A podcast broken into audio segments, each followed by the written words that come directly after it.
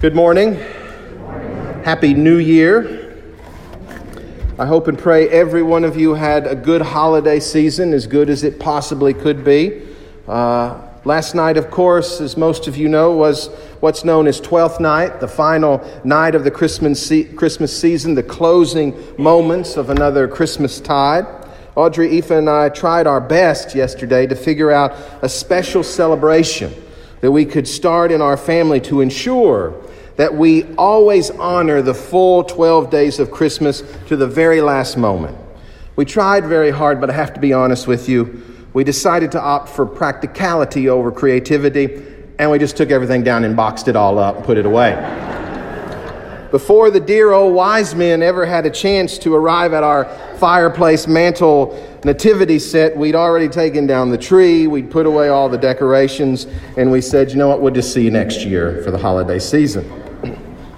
Yes, I know most of you, I didn't ask this to the kids, but I know most of you probably did this well over a week ago. But we clergy really do try our best to practice what it is we preach. We're always the first, as you know, to bemoan the uh, loss of the Advent season at the beginning of December, and we're always those who are pushing you hard to celebrate the full 12 days of the Christmas season. But this year, at least for my family, after a full week of being away on the Christmas holiday, traveling 10 and a half hours up to Kentucky and then traveling 10 and a half hours back to Florida, all the while visiting different sets of family and sleeping in three different sets of beds, we were just ready to wrap it all up yesterday. When we finally got home this past Wednesday night, all we wanted to do was start moving into the track of the new year and return to some kind of normality. And so that's what we did. Thankful that the three magi would be right here at All Saints, waiting for us to celebrate the Feast of the Epiphany with them this morning and this evening when we finally take all of the greenery we had left over from Christmas and set it on fire here at the church. But really, as much as I have been ready to wrap up the Christmas season this year, I've also been very excited that we are landing again on a Sunday morning feast of the Epiphany. For the last five years, unless you came out to the Epiphany party here at the church tonight, these wise men have been simply sitting in the back of the church watching all the Christmas season from a distance. It is a real blessing to finally see this nativity scene fully set with everyone present who we think about each year with the celebration of the Christmas story from the readings of the gospel. And I tell you, on Wednesday, as I myself was making my own long journey back home to Florida, I couldn't help but think about how connected I must be to, through my own 22 hour week long travel to those magi we honor and give thanks to in this morning's reading from the Gospel of Matthew. Because what exactly were these strange men doing over these last 12 days of Christmas? They've been on the same kind of long journey, albeit on camels rather than a nice, comfortable Mazda CX 9. The Magi of this morning's gospel have been traveling hundreds and hundreds of miles from the east, we are told, most likely from the land of Persia in modern day Iran, or who knows, perhaps even farther out to the east still, in the ancient lands that are now Afghanistan or Pakistan, or maybe even from ancient India. They have been traveling, we are told, following a star that they beheld at its rising and foretold by that star something incredible. Now, we clergy are generally the ones looked at today as the most spiritual types of people in our community and in our culture. We're the ones who pray and study the Holy Scripture and try our best to understand the divine and share that spiritual knowledge with those around us who we come in contact with. But when you compare modern priests and ministers and clergy to these mysterious magi from the east we encounter today from 2,000 years ago, we most likely fall well below the bar by these wise men for their dealing with God and with the spiritual realm.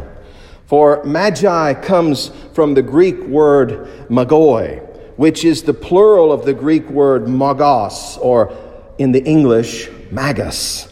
The English word we now know as being the foundation of the word magic comes from these ancient Greek words and gives us an understanding of the wise men in the Bible as being something very different from what we often think of when we sing We Three Kings.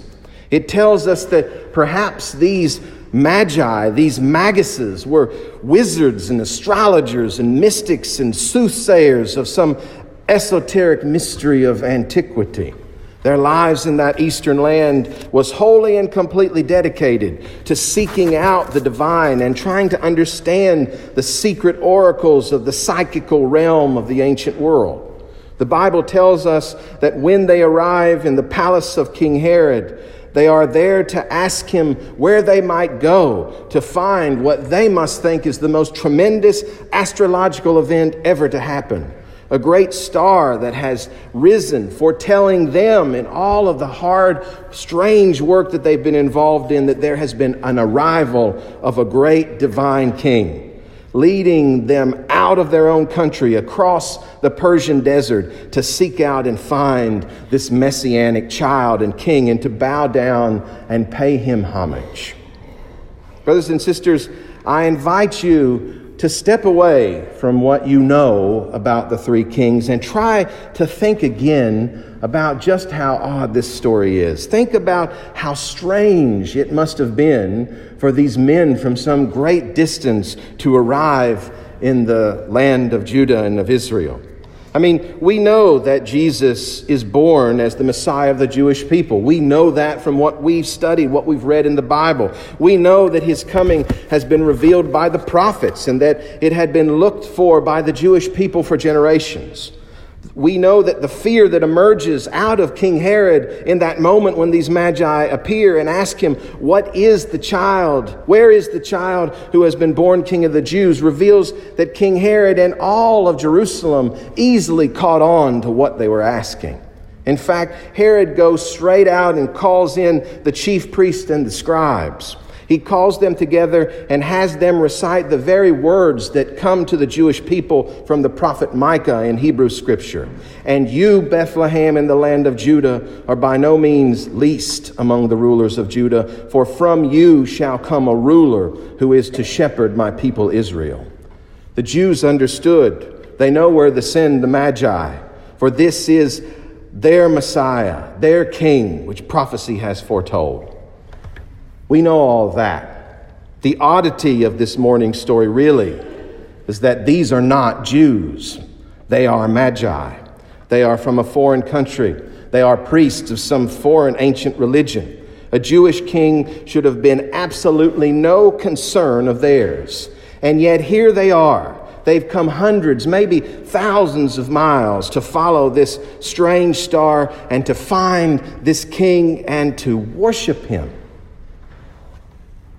It is the God of Abraham, Isaac, and Jacob, if you can believe it. It is the God of Sarah, Rebekah, Deborah, and the God of Moses and of King David and of Ezekiel that has reached out to these occult astrologers and has led them across to Jerusalem and down to Bethlehem to join in with the lowly shepherds from the field in being the very first to see this new thing that God is doing in this child, Jesus.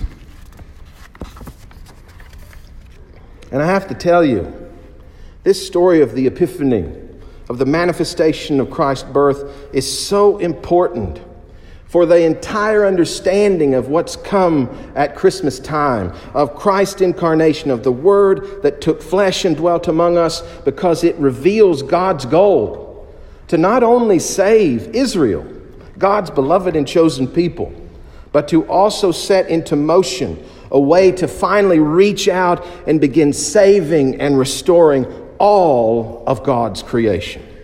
Every country and nation that is seeking God, every people made in the image of God, no matter where they are, all who are fumbling out there beyond the country of Israel in the darkness, trying to seek and find a God any way that they possibly can, failing time and time again, falling into the traps of the lesser God that the worlds create.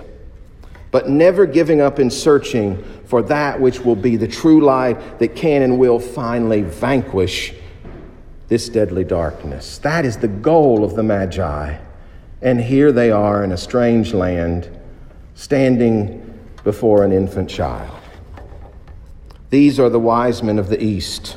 These are three kings of a foreign land. And you know what, brothers and sisters? It's not only their story, it is still to this day our story.